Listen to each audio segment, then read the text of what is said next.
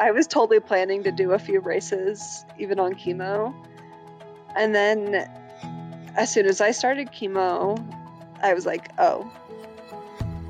Welcome to Socks with Stories, a show about inspiring stories of resilience from patients, survivors, and family members. I'm your host and fellow survivor, Jake Teitelbaum.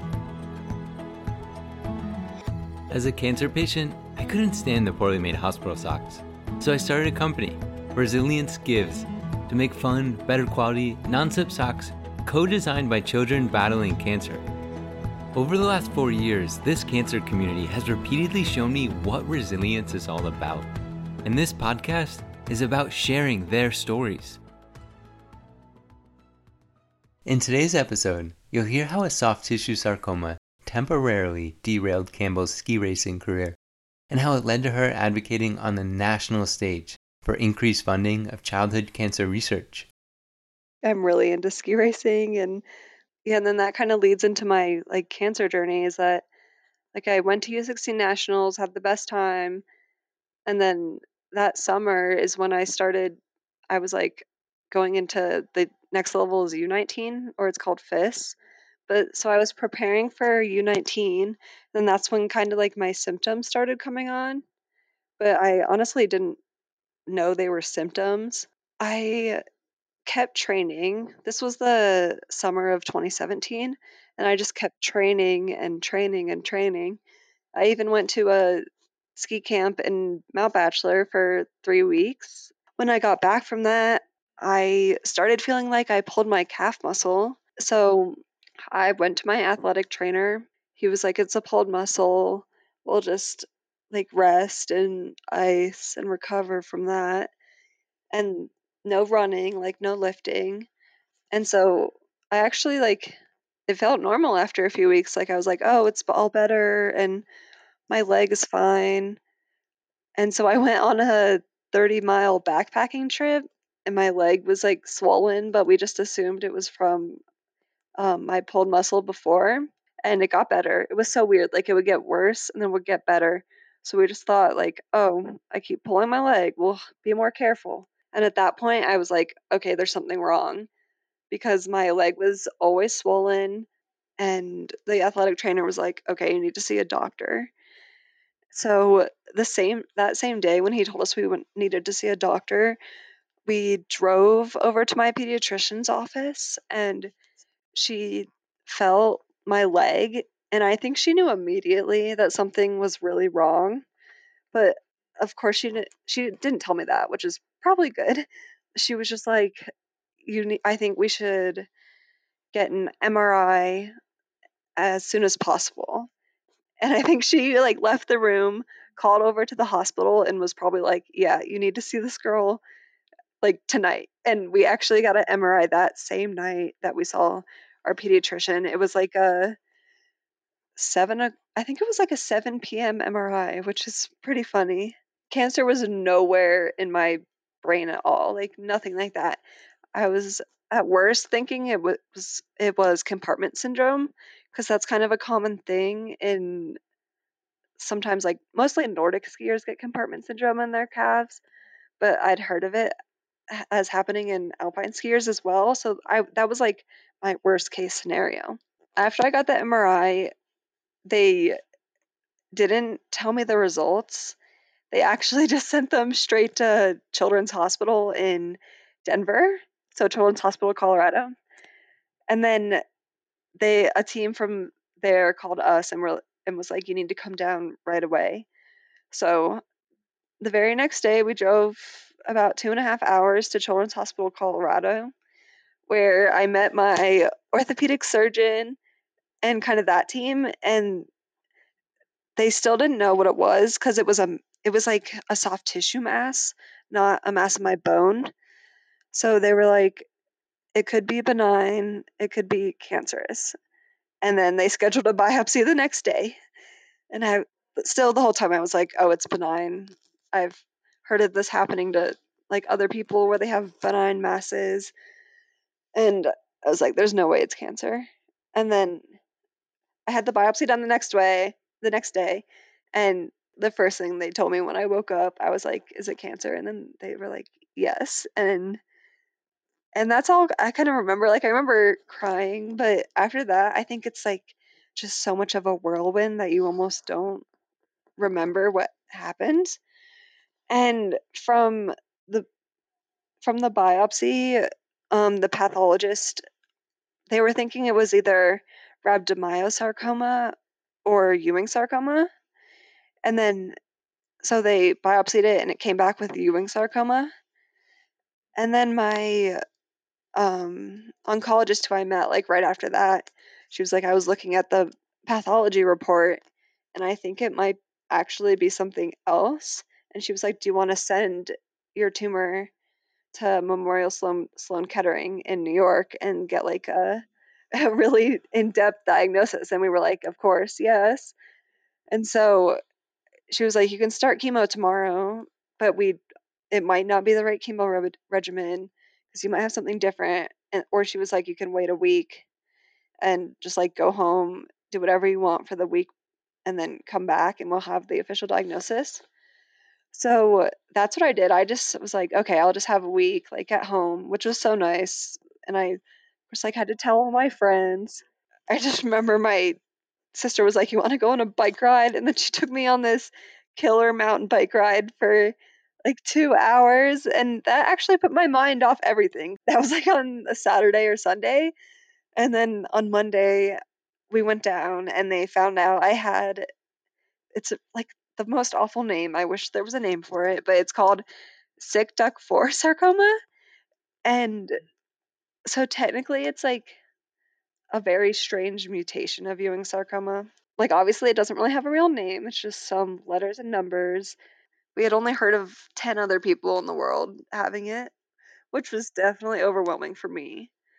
And I was like, "Oh my gosh, people say Ewing's and rhabdomyosarcoma is rare and like yeah they are but i was like this is like a whole nother level literally like the day before i got diagnosed i actually got a call from my coach saying that i got moved up into the performance group so uh, there's like kind of different levels in my ski club where they have like it's called the core group and then there's performance and so i was in the core group what they call it now and then so i got a call saying I was got moved up into the performance group. So I was like oh, so happy. I was ecstatic.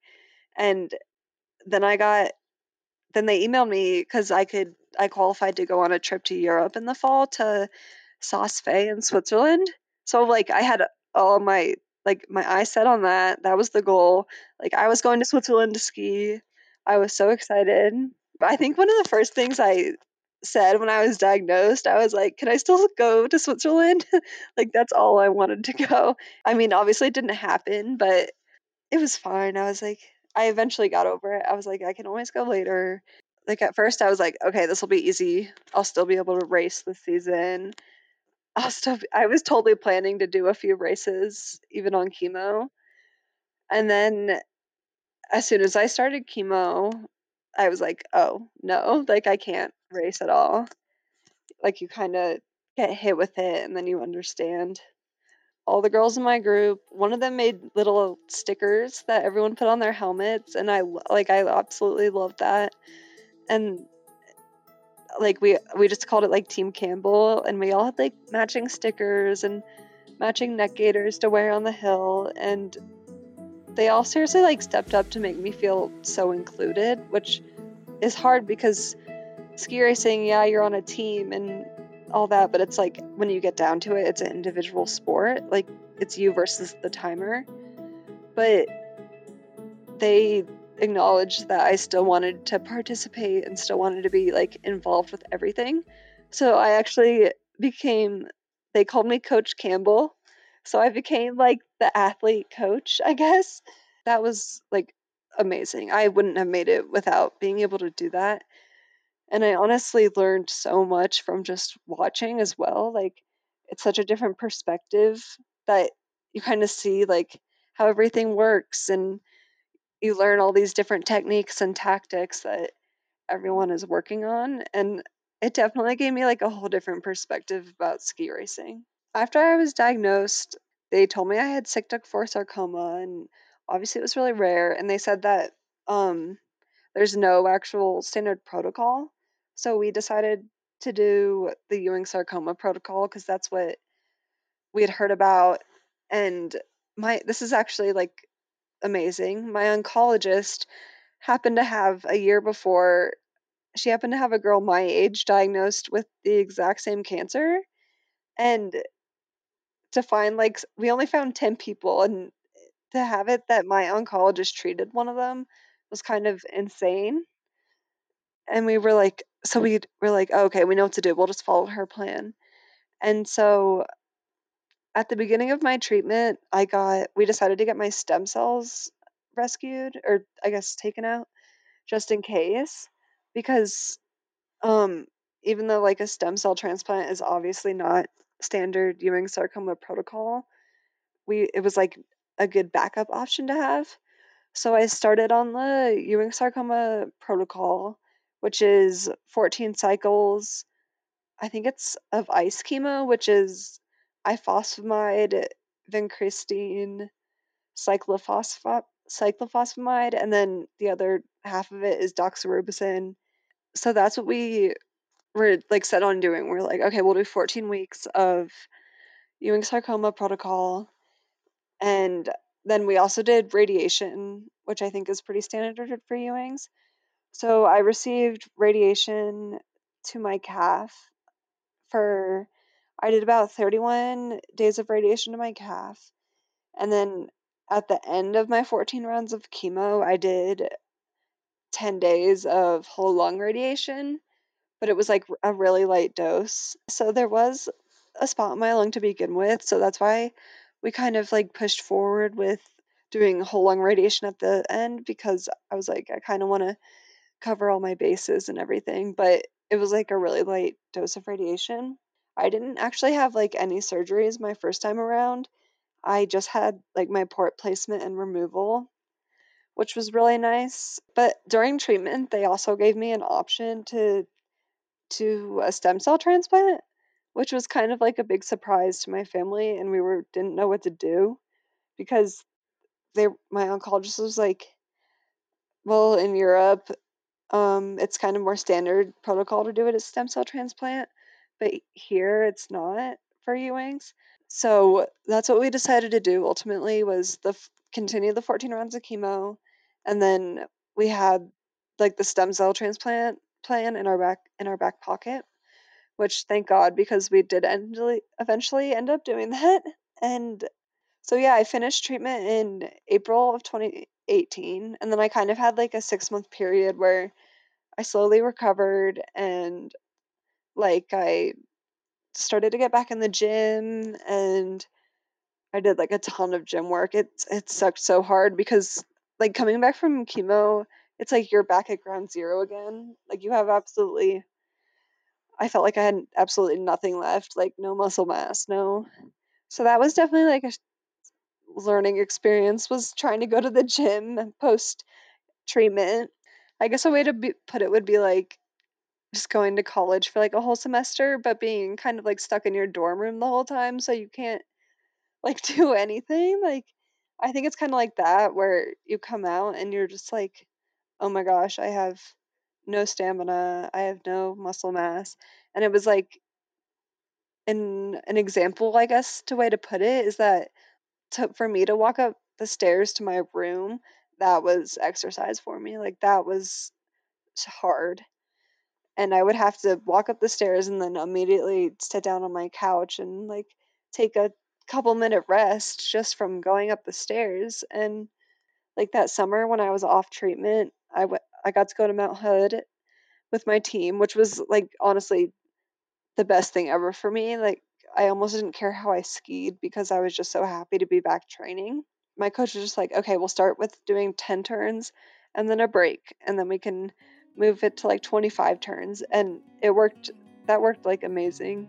And soon I was able to do like short sections in the in a course and eventually like move back into big gates and and then at one point I was even able to like ski a full course again, which is like a 55 second. Um, it's hard, and I think that was like a really proud moment for me was when I could finally ski a whole course again. Without having to sit down or stop and take a break.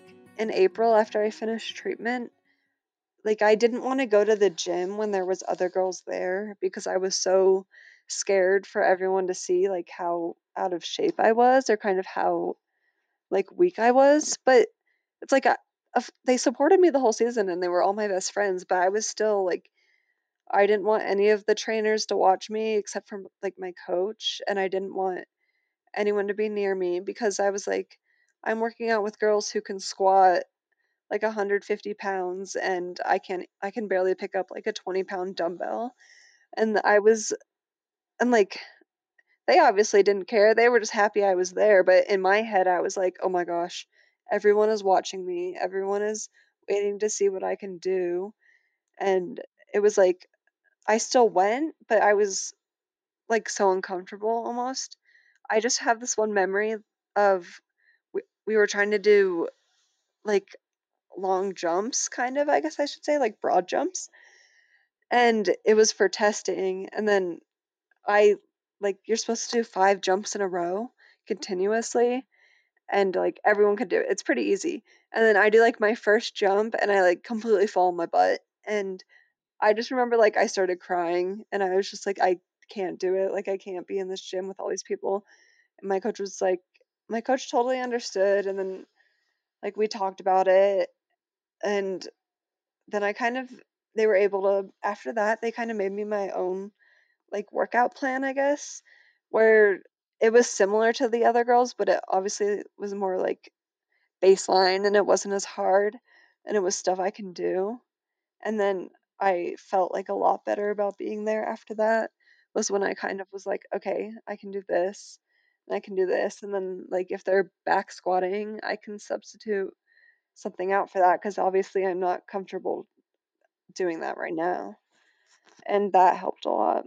I actually even got to go on a ski trip to New Zealand, which was like it was like literally the highlight of my comeback the first time. And I hate saying comeback. It's to me it was never a comeback, but we got to go to New Zealand and that was it was amazing. We were down there for like 3 weeks and then the day I got back, I got a rod in my tibia and then a screw at the top because my bone was so like radiation had managed to get my tibia a little bit and they were worried that I was going to break it like either skiing or working out and they basically told me like if you were a chess player we wouldn't be worried like we'd let you go on but they were like you want to ski all the time and we really think you should do this and I eventually was like, okay, fine. When people find out I have a tibia in my rod, they're like, oh, how'd you, a rod in my tibia? They're like, oh, how'd you break your leg? And then I have to explain, I'm like, it was actually a prevention measure and it was to cause my leg from not breaking. Because in the ski racing world, like, there's a lot of kids that get injured or some maybe someone broke their tibia and they all get like a rod to fix it. And I'm like, oh no, I was kind of the opposite, but i can still relate, I guess. Coming up, you hear how Campbell's scans didn't go as planned. But before we do, I want to tell you a little bit about the Socks with Stories Paying It Forward initiative that Campbell is helping us with this fall. On the week before Thanksgiving, Campbell will join 49 other childhood cancer survivors who are each running a sock donation at their local children's hospital. Beyond donating thousands of fun, non slip socks, which are very useful in the hospital, our goal is that by sharing stories of resilience, just like Campbell's, we can show other families in the thick of it that there is hope. If you want to support this initiative, you can go on our website, sockswithstories.com, and buy a pair of socks. We match every pair we sell with a donated pair to a child in the hospital. We're hoping to get to 10,000 by the end of the year, so thanks for your support. And then I had scans at the end of November in 2018, and they were like, there's a new growth in your lung. And I was like, what? I would say it was actually harder than getting diagnosed the first time, which is funny. It was just almost so unexpected. I was just like, oh, there's like, I got through treatment. I'm fine now. I can finally get back to my life. And I didn't ever think that it was a possibility. And then when I got hit with the news, like, it was just, I didn't know how to cope. And I was like so upset because I had already like worked my way all through the summer, like in the gym, at skiing, and then I was literally about to compete at my first race in two years that weekend, and then it was all of a sudden like over, and that was hard. I'm still like a very optimistic person, and I'm like, everyone. At first, like I couldn't even say the word relapse because I was so like, oh my gosh, no, this didn't happen to me. But now I'm just like, yes, I'm in, still in treatment, and yes, I have like a spot in my lung. But for me, I'm just like that. Like I don't look at statistics or anything because I that obviously wouldn't help my mental space. And I'm just like, if someone's like, oh, aren't your statistics bad? Like no one said that to me, but I'm just like, those don't matter to me, so I don't really think about it. And I'm just like, I'm just keeping going, and I'll get to like a good point eventually where I'll be fine and I'll go to college and like grow up. Just to me, it's like not an option for anything else to happen. So on my PET scans, my calf had still been like having some uptake, which we the like the whole time I was off treatment, we were just like, oh, it's from radiation, like inflammation from radiation, and then me skiing so much, like being in ski boots, they were like, oh, it's just your calf activity is high. But then when I relapsed, they were like, oh, we should probably check this out and like hopefully it's not anything. And I was like, wait, what? They're like, now you're telling me my calf is bad again. And so we actually uh, but did my surgeon, he's like the best guy ever. He was like, we we should just go in there and take out the tumor just in case it's still like has some active cells. And so this like looking back at it, like the when he told me that, I was like, yeah, whatever, do it. But I don't think I knew how like major surg how major surgery it was gonna be. And I actually don't think he did either because we were like he came to talk to me about it and he was like, okay, it'll be like a two hour surgery. We'll take your tumor out and then you'll be fine. And then like when they got in there, they realized that like kind of all my muscles and like nerves and blood vessels had all I guess the way to put it is that they melted together almost from radiation. And he was like, he said it, he like what should have taken him five minutes took him like 45 just to like separate everything safely. And so, um, my like two hour little surgery turned into like a seven hour kind of like with soft tissue sarcomas, it's they don't really it's not called like limb salvage surgery because they're not doing anything with your bone, but they ended up removing my uh, soleus muscle, which is one of the two big muscles in your calves. And so they removed my tumor and then my soleus muscle. And so, like, when I woke up, I was like, I had this huge leg brace on. It was like the length of my entire leg.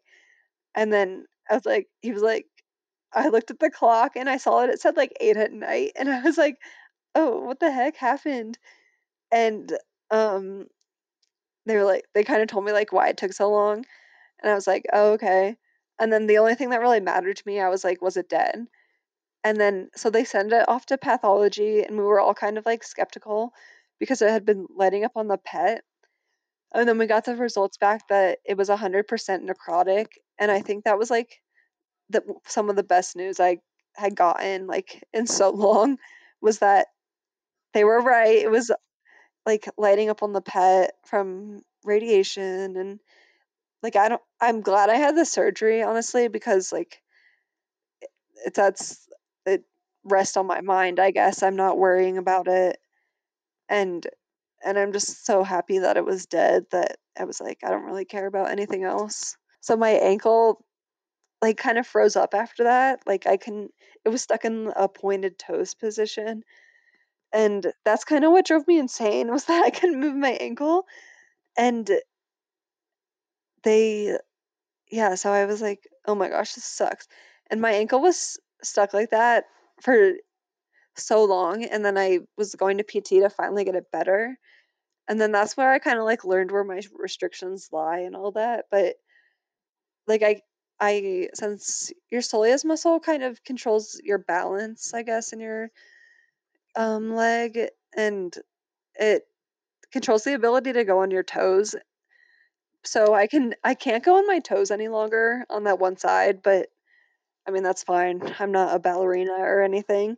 Like I can't balance very well on my left leg, but my surgeon said that my other calf muscle, which is called your gastroc, um, would kind of like adapt and take over almost. So that definitely happened a little bit, and I could finally like walk without a limp. So now I'm like really proud of how far I've come with the walking, I guess. It was hard, like you because you know you have to learn like they won't discharge you until you can get to the bathroom by yourself, or we had a, a stair test at Children's where they can make sure you can walk on the stairs with your crutches, and so I had to pass that. And oh my gosh, I remember like the first time I went to the physical therapy room for my stair test, like I stood up, got nauseous, and then threw up, and then I was like, yeah, no, I'm not doing it. I was on chemo. It was like a kind of different regimen. I honestly couldn't tell you what it was because it was so funky. But I did about six rounds of that. And then I had a drug that was like, um, I don't know if it was still in trial. I think it was still in the trial process. It was called olaratumab, which they actually, I don't think, give it anymore. So I was on that, which helped a lot. I know it didn't have results in other patients, but it like shrunk my tumor or the growth in my lung like a bunch. And then I had a thoracotomy to remove the spot in my lung.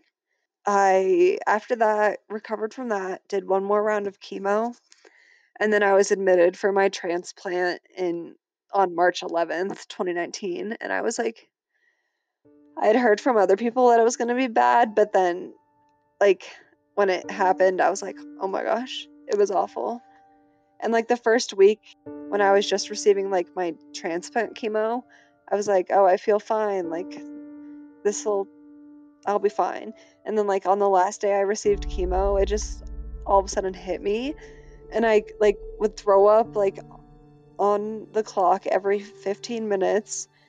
And then from there, you know, it just gets worse. It's like you get the mouth sores and then you can't go to the bathroom or and you can't eat anything and I think like my week after like I was in I think I was in transplant for a month inpatient and it was just like it kept getting worse and I thought it was like never ending. I uh, had to get an NG tube, which was safely like the worst experience of my entire transplant. I we always have nurses we love, but somehow on the day of my transplant, we had like a nurse we didn't know with a bunch of nursing students, and I didn't really realize like they were nursing students, and so she was like, "Oh, can we do the NG tube on you?" And I was like, "Oh yeah," and then I didn't realize that she was gonna have like all the nursing students try, and I and so like first of all, they just like stick it down your throat through your nose you know, and I was like throwing up the entire time they did that. And they just tell you to drink water while you're they put it in, but it's like I was trying to drink the water and then I was just throwing it up and then they measure the pH level in your stomach through the tube to make sure it's like actually in your stomach. And she had like each of the med students do it or the nursing students and like my mom was not happy at all. Like she was like, "Yeah, that's never happening again." And I was just too miserable to say anything. That was I hate NG tubes, and I'm sure like all the other cancer warriors out there who have had an NG tube would say the same thing. Just like getting them placed is a miserable experience. And then it just feels so weird in the back of your throat like that. It like they said it takes a while to get used to, but for me, I think it I like refused to get used to it. I was like, I hate this. I'm not having this in my body and I refused to talk because I could feel it against my vocal cords. And so I was like, I'm not talking. And then I didn't talk. And like every time I moved, I could like feel it. And so I lasted for about, I did not last very long with the NG tube. I threw it up after four days, I think. And then they were like, oh, we can place another one. And then I just straight up refused. I was like, no, I'm not getting one. And so they agreed to TPN, which is like liquid food, through my line, which they don't like love doing, but it was only for a short period of time through my line and then I was like able to get um released and start eating a little bit more and more every day.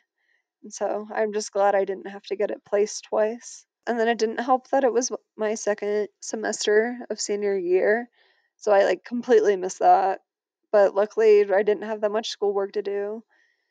Um so I like literally got discharged and then since I live over an hour away from my hospital, they wouldn't even let me go home after I was discharged.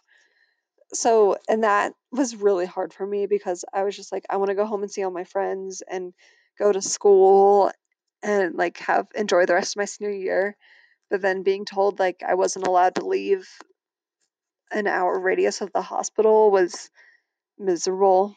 Like I stayed in this apartment. It was literally like 20 feet from the hospital. So which it was like through a really awesome foundation and all that, but like I think they understand that I probably I didn't want to be there, and I was just like like every day I was just asking if I could go home and all that because I know you're like you're supposed to wait till day plus a hundred, and like just counting down those days was not fun. like we were supposed to be planning graduation and everything, and I was like all doing it from down there, but the one good thing is that I think my oncologist like understood how badly I wanted to go to graduation. I think like on day like 50-ish, maybe a little bit after that, I asked them to measure my lymphocyte level, which was like kind of to see if I was above the level that I needed to wear a mask.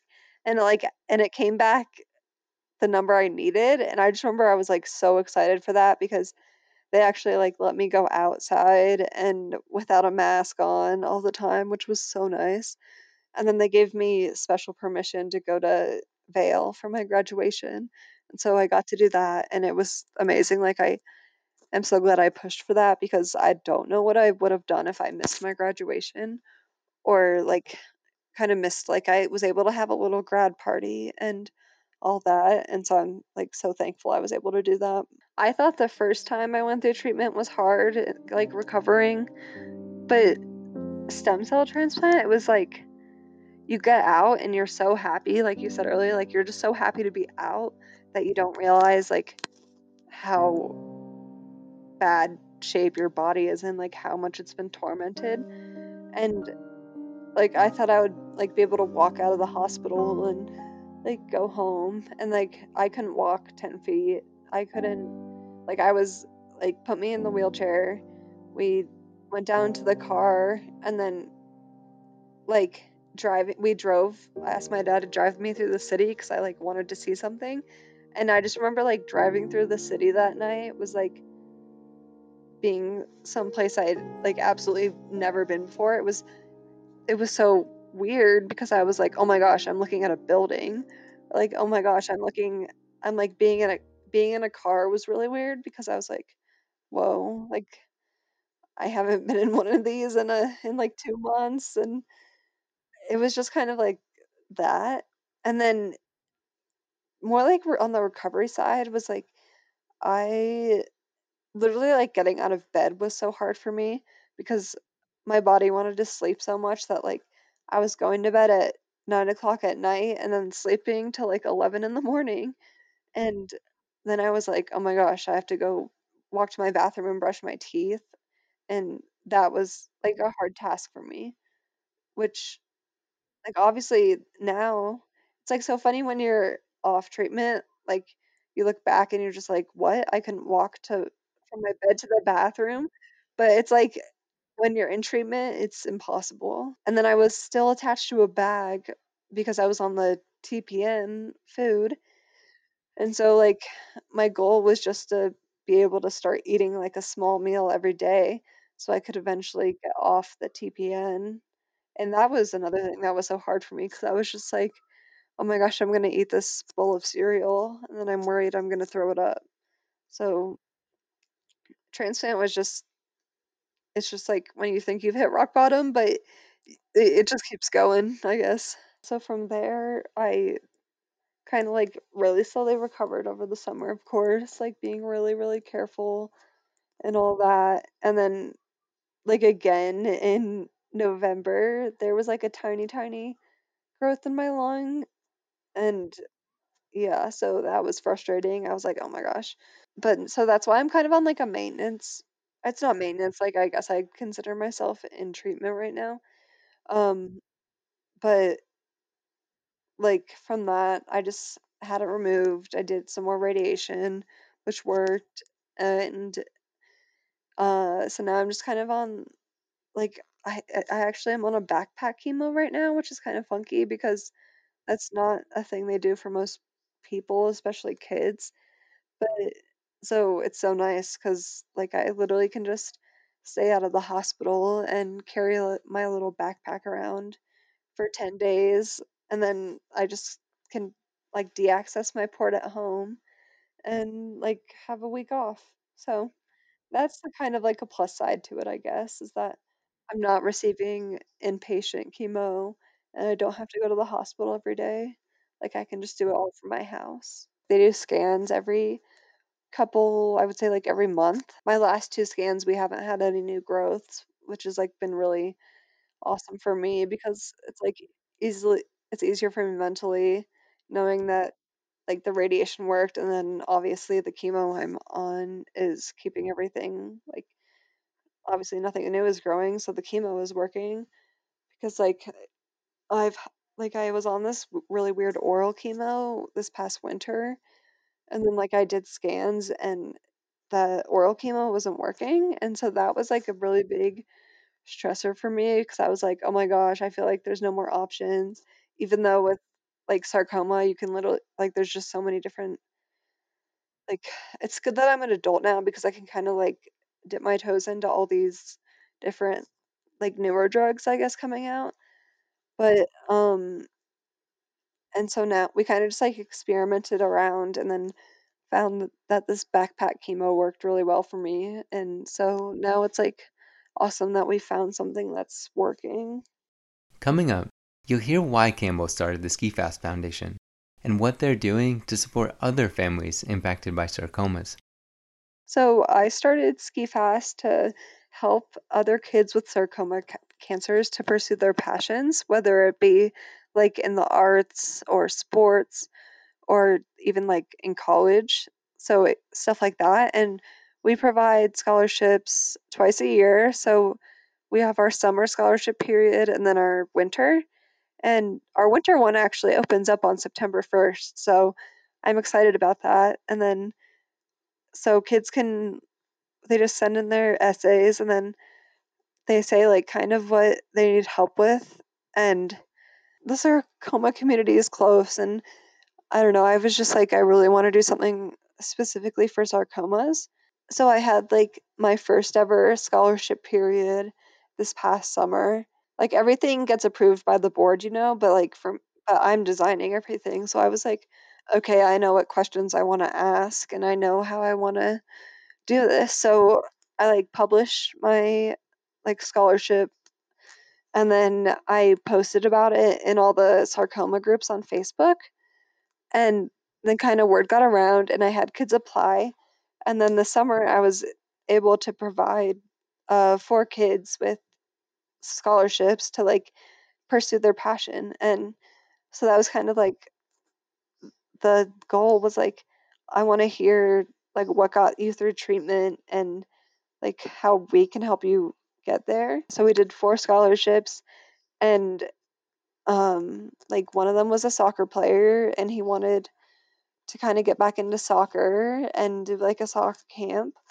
And then the other one the other little boy was uh, is a mono skier and so he wanted like ski lessons for mono skiing in Jackson Hole. And I mean, it's hard to find a mono ski instructor because you're sitting down and have to be trained in that. And so we were able to like provide him with a scholarship to go um, get ski lessons in Jackson Hole. And I think just like being able to help other kids like me is something that's actually helped me get through treatment like now. And it's like I've applied to so many scholarships and I know when I receive them, it's like one of the highlights of my like month, like I'm so excited and I'm so proud I got this scholarship, and then being able to be the one giving them out, it kinda gave me like a new perspective, like, "Oh my gosh, the these kids are probably feeling how I feel when I get something," and it was like, I'm so glad I'm being I'm able to like spread the gift to other children. And so, I mean, like it it probably helped me so much, like just mentally and like even physically, I would say, because I was like up every day, one like I was like organizing my website and like figuring out what I want to do, and it just like pushed me to wanting to do something while I'm on treatment.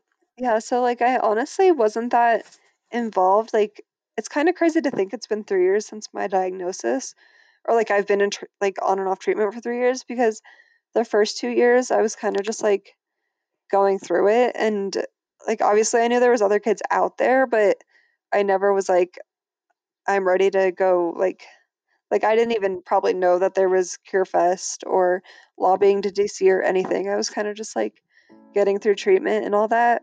But then this time around, like when I started Ski Fast and I realized like how many other kids are out there and like even just on Instagram, I started finding like all these other advocacy kids that like I had kind of known about for a long time, but I had never like followed them or met like introduced myself to them. And so I started kind of like doing that on Instagram where I was like following all these other kids and then um I followed who did I follow? I followed Dance Hope Cure, which is kind of an umbrella of Arms Wide Open Foundation. And then I just saw a post that they were looking for summer interns and I was kind of like why not? I want to get more involved and like I kind of want to meet other people. So I just like shot them an email and then I became an intern. And I think that's when it like really took off was like I just provided the first round of scholarship recipients for Ski Fast. Then I just got this internship and I did like a story with another um cancer warrior who was like almost the same age as me. And from there I was like, okay, I know what I want to do. And like so I started posting more about like sarcoma on my Instagram because before I I kind of just ignored it. Like you could tell I was bald in pictures, but I never was like, "Oh, I have cancer," or "No, I have this." I was kind of just like posting, and then in July I did like a post for Sarcoma Awareness Month that kind of like got it got shared around a lot, and that kind of made me really happy was to see like that people like understood what I was saying and that they were willing to share it. And so then I started kind of posting more about cancer, I guess. And then I, with the 2365, I've I started like emailing them like what I've been doing in my community, and I decided I wanted to do like a local walk in September because it's Childhood Cancer Awareness Month, so I want to do like a mm-hmm. local walk in my community. Mm-hmm. And so I've been like organizing that and it's def- definitely taught me a lot because it's like I have to apply for a town permit so we can walk through Vail and I have to like think about what everyone should wear and like if I want banners or flags or posters or all that and so I've been having so much fun organizing the walk like I'm literally counting down the days till September because like, I'm so excited to get out there and, like, march through my community and spread awareness because I feel like so many people here, like, have absolutely no clue about what's happening, and, like, I hope that I can just spread awareness here on a general front because I know there's other kids in the Vail Valley that have gotten diagnosed with cancer, whether they're, like, way younger than me or I mean, I haven't heard of anyone the same age, but it's just, like, maybe they'll see what we're doing and reach out to us, and then we can help them. And so that's just been like so fun is organizing this walk. I'm just so happy I kind of got into it because I wasn't ashamed of having cancer or like I like everyone knew I had cancer, but like I was like, "Mom, I don't want you to post anything on Facebook. I don't want you to like like I was so picky about like who I would give my updates to. Like I only had like like I would give like kind of just like, oh, I'm in chemo, like, but I'll be fine. And then with like these five close people, like my ski coach, my like three best friends, and then like my parents, I was just like, I would tell them what was really going on, kind of like, okay, like I have a surgery tomorrow to like remove this tumor, and then I'm getting scans the next day. And then they would like reach out to me because they know scans are so stressful, but I wouldn't tell anyone in general like that I was going to get scans or anything. Like I just wasn't ready to share it. But now I've kind of found like I really like to write, and so now I've been doing kind of blog updates, and I actually really enjoy it. And then I know people don't worry as much because like I know everyone's asking my mom. Like my mom's told me that like she's like all my friends' parents always ask how I'm doing and like all my relatives want to know. But now with like my blog, they can all get updates and they I know they don't feel as worried and then I think there's less pressure on my mom to keep telling everyone what's happening. Well, so it's like that has really helped and it's like now I'm comfortable saying like, "Oh, I have scans next week."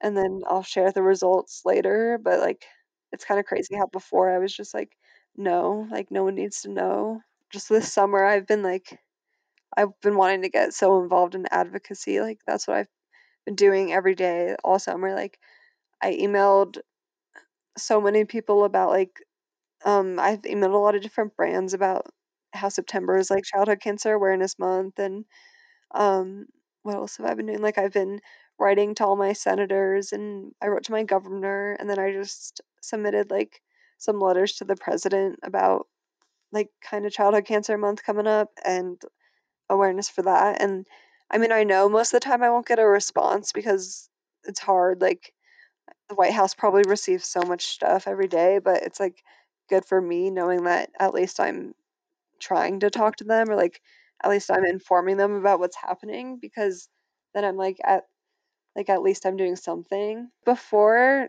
in treatment, I was kind of just like going through, but now I've realized like I'm one of the lucky kids. Like there's so many kids that didn't make it or aren't here anymore or like can't advocate. And I feel like I've been given the opportunity to kind of be their voice. And it's like, I don't know what I would do with myself if I was quiet anymore. I'm still here. I'm still fighting. I need to use my voice for all these kids that aren't. And there's just no other way I would be doing it anymore. It's just like I have to speak out. If you want to continue following Campbell's journey and see some of the incredible advocacy work she's done, we'll have links to the Ski SkiFast Foundation website as well as her social channels up on our site at socksforstories.com. Thanks for listening to this week's episode. Our goal with the Socks for Stories podcast is to become a resource for families impacted by cancer. So if you have 30 seconds to review us on Apple Podcasts, it really helps us get noticed. Thanks for your support.